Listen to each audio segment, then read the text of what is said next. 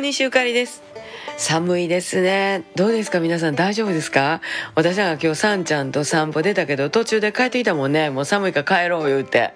ほんまに。でそのさんちゃんなんですけど実家から大阪のお部屋に、えー、急に引っ越してきたからね。ちょっと環境の変化でしょうか。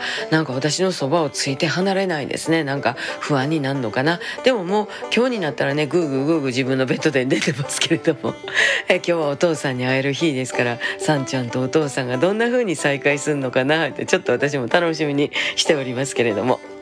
えー、ライブの予定もどんどん決まってまいりました。だいたい2ヶ月ぐらい前から告知を始めますので、えー、今月は来年の2月の告知からスタートしております。ゆっくりゆっくり自分のペースでやらせていただいてます。ほんまにありがたいです。またお会いできるのを楽しみにしております。来週ハウリンバーとか空でお会いできる皆さんよろしくね。また明日大西ゆかりでした。